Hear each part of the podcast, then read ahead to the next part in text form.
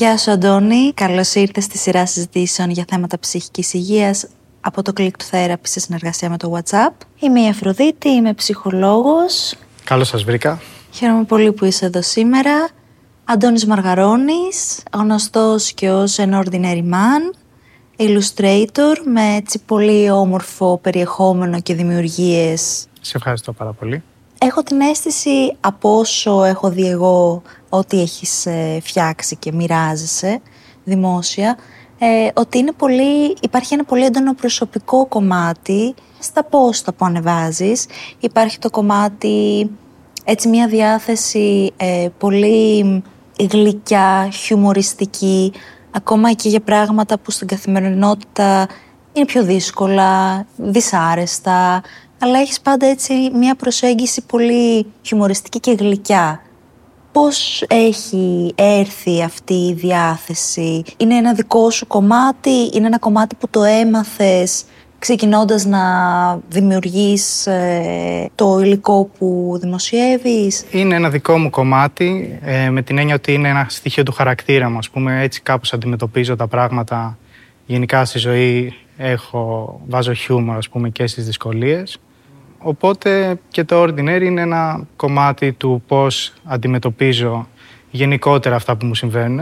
Απλά εκεί είναι λίγο πιο στοχευμένο, έχει με τα χρόνια αποκτήσει ένα ύφος, όπως είπες και εσύ, λίγο πιο χιουμοριστικό, λίγο πιο σαρκαστικό καμιά φορά, παίρνοντας μικρά πράγματα της καθημερινότητας και αντιστρέφοντάς τα, ε, βάζοντας έτσι ένα twist πιο χιουμοριστικό. Οπότε ναι, ξεκινάει από μένα προφανώς. Είναι, είναι πράγματα που έτσι κι αλλιώς θα έλεγα με τους φίλους μου ή με την παρέα μου.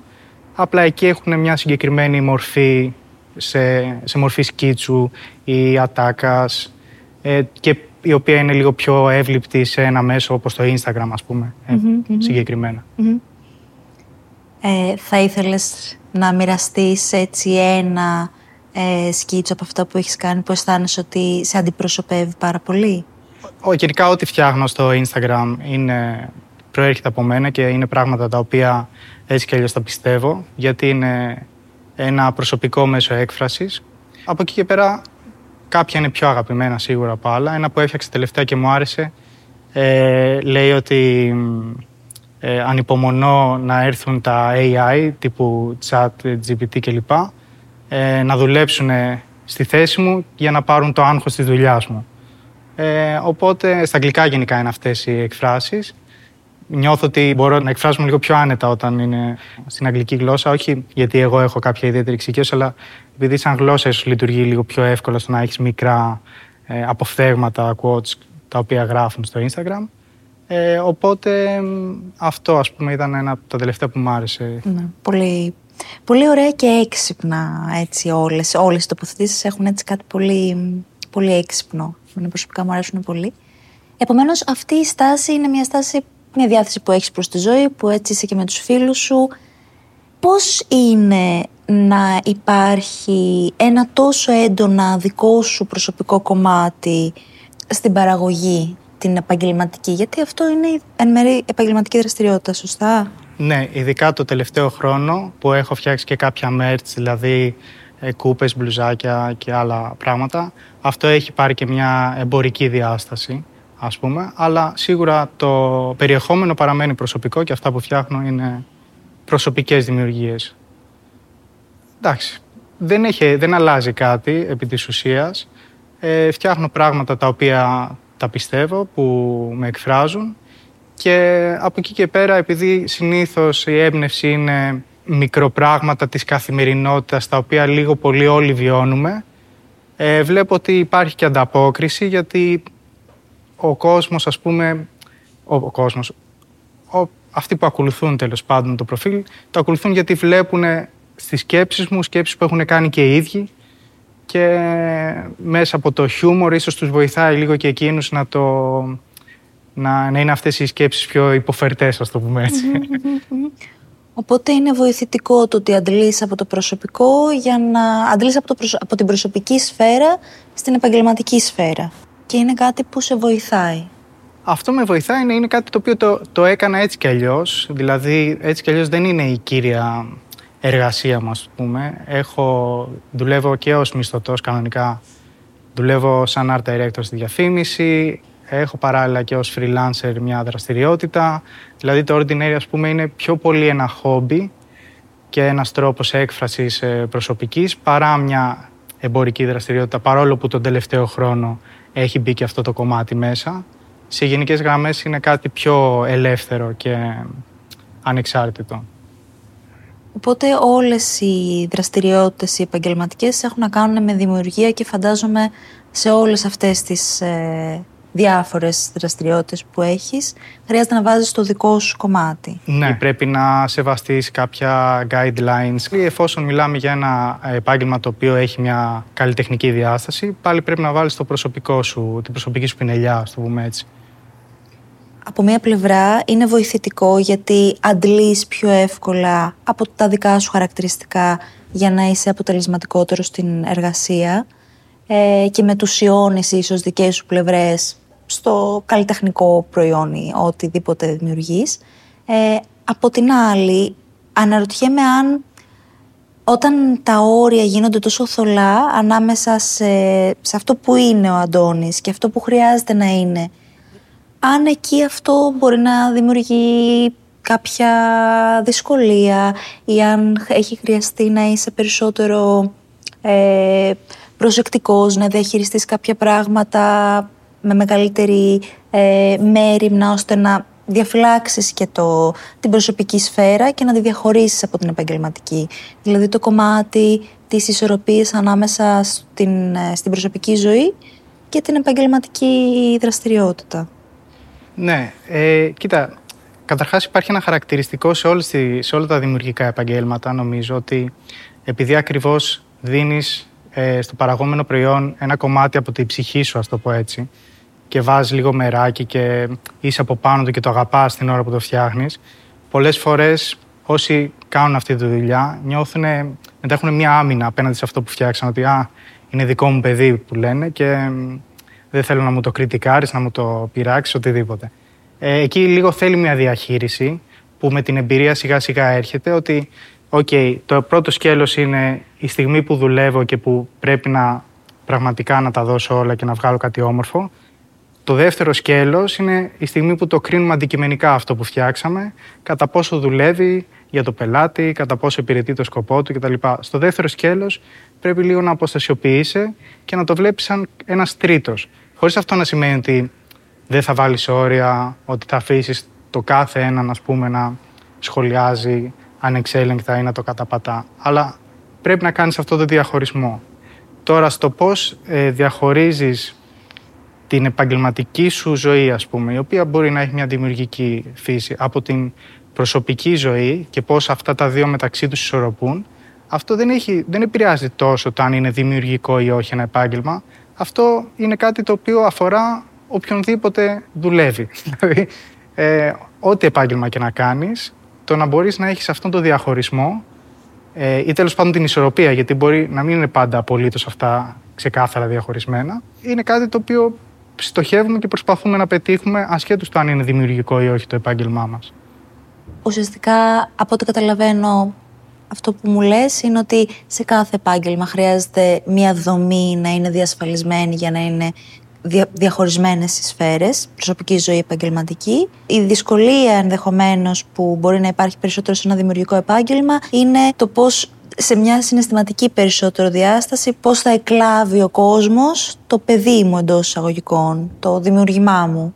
Είναι και αυτό που λες, ε, αλλά υπάρχει και ένας μύθος ε, γενικά στα δημιουργικά επαγγέλματα ότι ε, δεν ξέρω, επειδή έχουν μια καλλιτεχνική φύση, ότι θα πρέπει να αφιερώνεις πάρα πολλές ώρες μέχρι να σου έρθει η έμπνευση και μπορεί να στα σκάσει ξαφνικά μες το βράδυ, ας πούμε, εκεί που δεν το περιμένεις.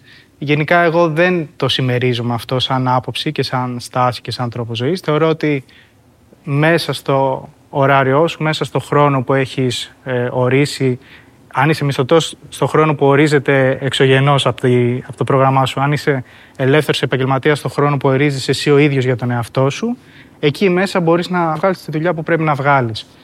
Ε, αυτό ας πούμε το θεωρώ πολύ σημαντικό και έναν μύθο που πολλές φορές οδηγεί στο να χάνεται αυτή η ισορροπία ανάμεσα στη δουλειά και στην, ε, στην προσωπική ζωή όταν μιλάμε ειδικά για δημιουργικά επαγγέλματα. Φαίνεται να είναι μια πολύ λειτουργική στάση και προσέγγιση που έχεις γιατί όντως δεν μπορώ να φανταστώ κάποιον ο οποίος προκειμένου να δημιουργήσει έχει καταργήσει οτιδήποτε άλλο στη ζωή του για να είναι αποτελεσματικός και παραγωγικός. Επομένως, φαίνεται να είναι πολύ λειτουργική η προσέγγιση που έχεις υιοθετήσει και αναρωτιέμαι πώς έχεις φτάσει σε αυτό το σημείο, πόσα χρόνια εργάζεσαι και είσαι σε αυτή τη δραστηριότητα είναι κάτι το οποίο έχεις δουλέψει, ήταν από την αρχή εύκολο; Όχι, είναι συνεχώς μια προσπάθεια να βρεις αυτή την ισορροπία. Δηλαδή αυτή η προσπάθεια δεν σταματάει ποτέ. Απλά όσο περνάει ο καιρός, ιδανικά καταφέρουμε λίγο όσο το δυνατόν περισσότερο να το ισορροπούμε αυτό. Εγώ προσωπικά έχω ξεκινήσει αποκλειστικά ε, δουλεύοντας ως μισθωτός. Στην πορεία από το 17 και μετά άρχισα να ανεβάζω πραγματάκια στο Instagram και πραγματικά εντατικά και με συνέπεια τα τελευταία δύο χρόνια και τα τελευταία τρισήμιση χρόνια περίπου έχω βάλει και το κομμάτι του freelance. Οπότε από τη στιγμή που μπήκαν και τα τρία μαζί μέσα στην καθημερινότητα, εκεί ήταν κυρίως που έπρεπε να δω πώς ισορροπούν όλα αυτά. Και έχω βρεθεί σε στιγμές που μπούκοσα, ας το πούμε έτσι. Που δεν, δεν μου έφτανε ο χρόνος, που είδα ότι έχω παραμελήσει αρκετά τις προσωπικές μου σχέσεις. Γενικότερα αυτό που λέμε προσωπική ζωή, ό,τι και αν αυτό σημαίνει για το καθένα. Οπότε εκεί είναι που πρέπει να βάλεις κάποια όρια.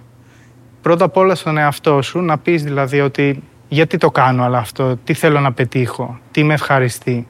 Με ευχαριστεί να δουλεύω ας πούμε 15 ώρες τη μερα Κατά πάσα πιθανότητα όχι. Τι να πω, μπορεί κάποιον να, το, να τον ευχαριστεί, αλλά δεν νομίζω. Δηλαδή, ξέρεις, κάπου υπάρχει ένα όριο. Πρώτα απ' όλα, εσύ ο ίδιος να, να βάλεις κάποια Εγώ, ας πούμε, πλέον, για παράδειγμα, στο κομμάτι του, του freelance, για να πάρω κάποιο καινούριο πελάτη, είμαι πολύ επιλεκτικός. Θα πρέπει να μου αρέσει πάρα πολύ το αντικείμενο, να με γεμίζει, να πω ότι θα το κάνω με χαρά αυτό που θα, που θα ασχοληθώ. Γιατί ξέρω ότι θα κλέψω ώρες από τους φίλους μου, από την κοπέλα μου και αυτό σου στοιχίζει στο, σε βάθος χρόνου. Μπορεί να μην φαίνεται από τη μία μέρα στην άλλη, αλλά όταν αυτό έρχεται και χτίζει και προστίθεται από μέρα σε μέρα και εβδομάδα και εβδομάδα και γίνεται χρόνια συνεχόμενης ας πούμε και επίπονης δουλειάς, αυτό αρχίζει και, και γίνεται ένα βάρος πάνω σου πολύ μεγάλο. Επομένως, Ακούγεσαι σαν να έχεις φτάσει σε ένα σημείο όπου έχεις κατακτήσει την ικανότητα να βάζεις όρια για να προστατεύεις την επαγγελματική σου δραστηριότητα, την προσωπική σου ζωή.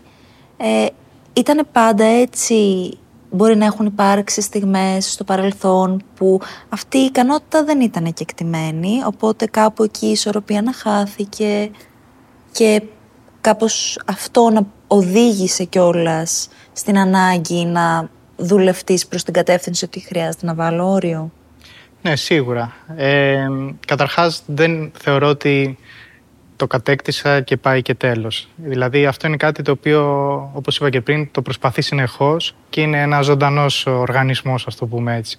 Αλλά υπήρχαν και στιγμές παλιότερα που ήταν πολύ χειρότερα, που μπορεί να είχα βάλει στο πρόγραμμά μου τόσα πράγματα που να μην προλάβαινα με τίποτα, να το ένιωθα δηλαδή, να μην ήθελα με τίποτα να δουλέψω.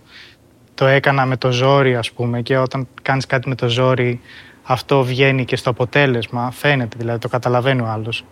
Όταν κάτι γίνεται εντελώς διεκπαιρεωτικά και απλά να φύγει. Οπότε εκεί αυτό που κάνεις, εντάξει εφόσον αναλαμβάνεις κάτι πρέπει να το φέρεις εις πέρας, έτσι δεν το συζητάμε.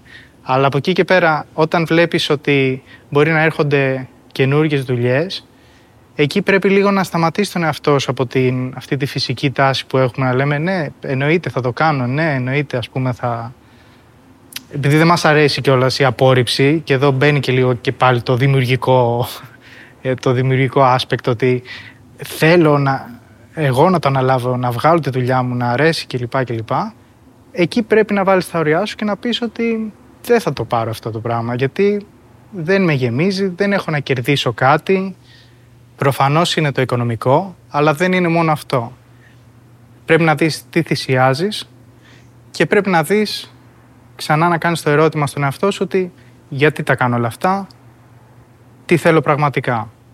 Είσαι ένας άνθρωπος που θες να είσαι συνεπής και όταν αναλαμβάνεις κάτι, όπως καταλαβαίνω, θες να το φέρνεις εις πέρας, πρέπει όπως λες να το φέρεις εις πέρας. Ε, αναρωτιέμαι αν όταν συνέβη αυτό, πριν βάλεις το όριό σου, να υπήρχε κάποιο ψυχικό κόστος, ψυχικό, συναισθηματικό κόστος. Υπάρχει ψυχικό κόστος γιατί συνειδητοποιείς ότι εν τέλει πράγματα τα οποία ε, ό,τι έχει να κάνει τέλος πάντων με την προσωπική ζωή έρχεται σε δεύτερη μοίρα.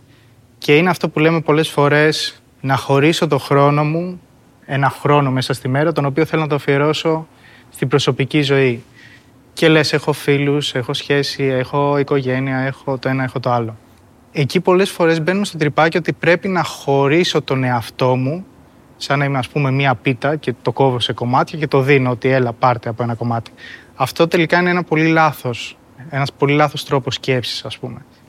Όταν λοιπόν καταλάβεις ότι οι σχέσεις της ζωής σου σου δίνουν πράγματα και σε βοηθάνε και σε γεμίζουν, τότε πρέπει συνειδητά να πεις ότι ξέρεις κάτι, όπως βάζω χρόνο συγκεκριμένο για να κάνω το χύψη task, αντίστοιχα θα βάλω χρόνο συγκεκριμένο για να βγω με, το, με τους φίλους μου, π.χ. Πάντα όμως, ξέρεις, για να μην το πάμε και στο άλλο άκρο, ότι α, όλη μας η ζωή, ξέρω εγώ, ένα Google Calendar που είναι μέσα στα κουτάκια και αυτά, χρειάζεται και μια ευελιξία. Δηλαδή, μπορεί ε, να έχω βάλει εγώ στον εαυτό μου ότι αύριο θα ξυπνήσω 7 η ώρα να κάνω την τάδε εργασία, πρωτού πάω στην κύρια δουλειά, ας πούμε, ότι θα ξυπνήσω να κάνω αυτό το freelance κομμάτι. Και να είναι 7 η ώρα και να πω ότι ξέρεις κάτι, ούτε καν. δεν την παλεύω, δεν θα το κάνω. Ε, μην το κάνεις. Δεν πειράζει, δεν χρειάζεται να ζοριστείς. Δηλαδή και αύριο να γίνει, ε, δεν χάθηκε ο κόσμος. Δηλαδή, όταν μου λένε ότι κάτι είναι πολύ επίγον, πλέον δεν με αγγίζει καθόλου αυτή η λέξη. Δηλαδή, επίγον είναι άμα λιποθυμήσει κάποιος δίπλα σου να πάρεις να καλέσεις ασθενοφόρο να έρθει να τον βοηθήσουν. Το deadline δεν είναι επίγον. Ε, δεν έγινε και κάτι, ας πούμε. Αν θα βγει μια διαφήμιση σήμερα ή αύριο ή μεθαύριο. Πολύ, πολύ σωστό.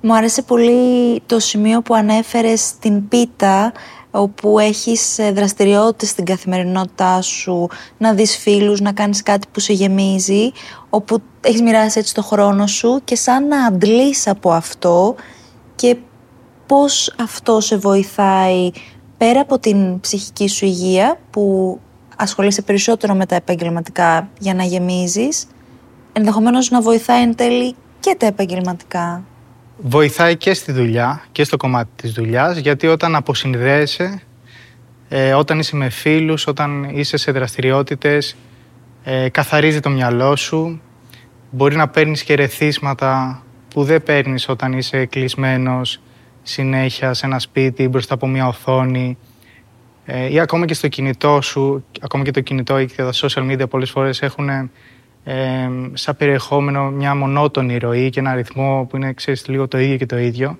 Όταν βγεις έξω, αν περπατήσεις, αν κάνεις κάποιες δραστηριότητες, αυτό βοηθάει και στη δουλειά, στο να είσαι πιο δημιουργικός και πιο παραγωγικός σίγουρα. Είσαι ένας άνθρωπος που φαίνεται να έχει κατακτήσει την ικανότητα να βάζει ένα όριο για να προστατεύεται, το επαγγελματικό και το προσωπικό να είναι διαχωρισμένα και να είσαι ασφαλής στους χρόνους που αφιερώνεις το καθένα. Πώς έχεις φτάσει σε αυτή την πειθαρχία; Φαντάζομαι ότι χρειάζεται πολύ πειθαρχία για να φτάσεις σε αυτό το σημείο. Χρειάζεται πειθαρχία, χρειάζεται να βάζεις όρια στον εαυτό σου. Αυτό το καταφέρνεις στην πράξη. Δηλαδή κάποια πράγματα στην καθημερινότητά σου, κάποιες δουλειές, ε, σου τρώνε πάρα πολύ χρόνο, σε πιέζουν. Βλέπεις δηλαδή ότι δεν έχεις όρεξη να δουλέψεις. Ξυπνάς με το ζόρι, σηκώνεις με το ζόρι από το κρεβάτι εκεί έρχεται μια στιγμή που λες ότι οκ, πρέπει λίγο να δω τι θα κάνω. Να δω τι θα αφήσω απ' έξω, τι είναι πιο σημαντικό, αυτό. Οπότε εσύ όπως μπορείς να δεις τον εαυτό σου απ' έξω, θεωρείς ότι είσαι συνεχώς σε επαφή με το πώς τελειώνει κάθε μέρα και τι πήρες από κάθε μέρα, έτσι ώστε την επόμενη να επανατοποθετηθείς και να πεις ωραία, χρειάζομαι περισσότερο χρόνο με φίλους ή χρειάζομαι περισσότερο χρόνο με να, δεν ξέρω, αν μαγειρεύεις κάτι δημιουργικό άλλο που αγαπάς. Θα σου πω, δεν είναι ότι ε, κάθομαι ας πούμε στο τέλος της ημέρας να γράψω στο ημερολόγιο ότι τι πήγε καλά, τι πήγε άσχημα και γενικά θα ήθελα λίγο να το θίξω και αυτό γιατί υπάρχει μια κουλτούρα του ότι α, για να είσαι πολύ επιτυχημένος πρέπει ξέρω εγώ, να ξυπνήσεις 5 η ώρα το πρωί, να κάνεις μπάνιο, να πας για jogging, να κάνεις ε, meditation, δεν ξέρω εγώ τι άλλο παπάντζα, sorry για τη λέξη. Ε, προφανώς πρέπει να πας και λίγο με τη ροή των πραγμάτων. Δηλαδή, ναι, κάποιες μέρες θα το νιώσεις ότι σου λείψαν οι φίλοι σου. Πρέπει να ακούς τον εαυτό σου και τις ανάγκες σου, χωρίς απαραίτητα αυτό να στηρίζεται σε ένα αυστηρό πρόγραμμα ότι «ΟΚ, τώρα πήγε 10 η ώρα το βράδυ, ας δούμε πώς πήγε η σημερινή μέρα, θετικά, αρνητικά κτλ». Δηλαδή κανείς δεν το κάνει αυτό, δεν είναι ρεαλιστικά και όλη αυτή αν θέλεις η κουλτούρα του overachieving, δεν ξέρω πώς θα την ονομάζαμε, είναι μια κουλτούρα μη ρεαλιστική, κατά τη γνώμη μου. Οπότε, ξέρεις, σε ανθρώπινο πλαίσιο, λίγο πιο σεμνά, λίγο πιο ήρεμα, ε, βλέπεις τι σε εξυπηρετεί και τι όχι και πώς νιώθεις εσύ εκείνη την ώρα και αντίστοιχα προχωράς; Νομίζω ότι είναι πολύ σημαντικό αυτό που λες ότι είναι πιο σημαντικό να είσαι σε επαφή με το πώς είσαι εσύ στην καθημερινότητα χωρίς να χάνεις απαραίτητα την πηξίδα σου για το πού θέλεις να πας και πώς θες να εξελιχθείς, αλλά δεν πρέπει να χάνεις το κέντρο, το ιστορικό που έχεις για να ζυγίζεις την πώς περνάει κάθε μέρα. Και νομίζω ότι αυτό είναι και πολύ σημαντικό και βασικό για προστασία ψυχικής υγείας και για την, το πολύ συχνό φαινόμενο του burnout. Έτσι είναι. Δηλαδή διαβάζεις πολύ συχνά μαρτυρίες ε, στο ίντερνετ, ας πούμε, ανθρώπων οι οποίοι πραγματικά έφτασαν στο τέλος, ας πούμε στο όριο. Εκεί που κλάταραν και είπαν ότι ξέρεις κάτι, τέλος, δεν μπορώ να δουλέψω άλλο. Δε, αυτοί οι άνθρωποι πραγματικά για ένα, ενάμιση, δύο χρόνια δεν ήθελαν να έχουν καμία απολύτως δραστηριότητα και δεν είναι ανάγκη να φτάσεις σε αυτό το σημείο. Δηλαδή μόλις δεις τα πρώτα σημάδια κόπωσης, κούρασης, ε, καλό είναι να κάνεις ένα βήμα πίσω, να επαναπροσδιορίσεις λίγο τις προτεραιότητες και να προσαρμοστείς αναλόγως. Έχεις περάσει ποτέ δίπλα, από μακριά, όχι από κοντά, από αυτή τη φάση που βλέπεις ότι ο ρυθμός είναι πολύ έντονος για εσένα και χρειάζεται να επαναπροσδιορίσεις; Για να προστατευτείς και να μην έρθει κάτι δυσκολότερο όπως ένα burnout. Έχω περάσει άλλες φορές πιο κοντά, άλλες φορές πιο μακριά. Αυτό πρέπει λίγο να διαβάζεις τα σημάδια. Τα σημάδια πρώτα απ' όλα στον εαυτό σου. Δηλαδή όταν νιώθεις ότι δεν θέλεις να δουλέψεις σε ένα συγκεκριμένο project, ότι δεν θέλεις να ασχοληθείς με κάτι, ότι σε κουράζει, είναι ένα σημάδι ότι κάτι πάει στραβά. Ειδικά αν αφορά και μια δουλειά που γενικά την αγαπάς πολύ. Δηλαδή, ξέρεις, δεν το πιάσαμε και τόσο αυτό το θέμα, ότι ναι, λέμε δημιουργική δουλειά και ότι όλοι, ξέρω εγώ, ασχοληθήκαμε γιατί μας... Και όντως ασχοληθήκαμε γιατί μας άρεσε. Και η δουλειά μου, ας πούμε, μου αρέσει πάρα πολύ και νιώθω και πολύ τυχερός. Γιατί και λίγο από σπόντα, ξέρεις, το, με το πώς λειτουργούν οι Πανελλήνιες, λίγο από σπόντα καταλήγουμε όπου καταλήγουμε κάθε φορά.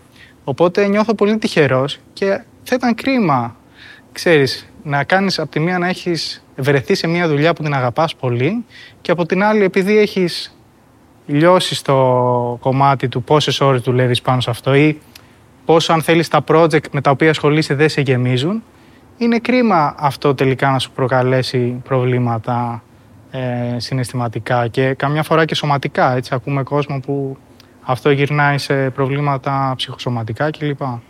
Αντώνη, σε ευχαριστώ πολύ που ήρθες σήμερα και κάναμε αυτή τη συζήτηση μαζί. Το θέμα της ισορροπίας προσωπικής και επαγγελματικής ζωής είναι πολύ σημαντικό, είναι πολύ συχνό, γιατί χάνεται εύκολα σήμερα, πιο συχνά μπορεί και από ό,τι νομίζουμε. Και το γεγονός ότι ήρθες και μοιράστηκες το πώς βλέπεις τα πράγματα εσύ, νομίζω ότι θα είναι πολύ βοηθητικό για να συνειδητοποιήσουμε και λίγο πόσο σημαντικό είναι. Και το όριο και η πειθαρχία. Ε, εγώ ευχαριστώ για την πρόσκληση. Ήταν πολύ ωραία κουβέντα. Ε, Όντως είναι ένα θέμα πολύ επίκαιρο και αφορά πολύ κόσμο. Ε, αυτό που θέλω να πω από την πλευρά μου είναι ότι δεν έχω κάποια θέση αυθεντίας. Μοιράζομαι απλά τις δικές μου σκέψεις και το δικό μου τρόπο που, με τον οποίο λειτουργώ. Από εκεί και πέρα ο καθένας τραβάει το δικό του ζόρι, ας πούμε, στη δουλειά ή οπουδήποτε. Και πραγματικά αξίζουν συγχαρητήρια στο κάθε άνθρωπο που ξυπνάει κάθε μέρα και προσπαθεί και τα βγάζει πέρα. Αυτό. Ακριβώς. Πολύ σημαντικό. Ευχαριστώ πολύ. Να είσαι καλά.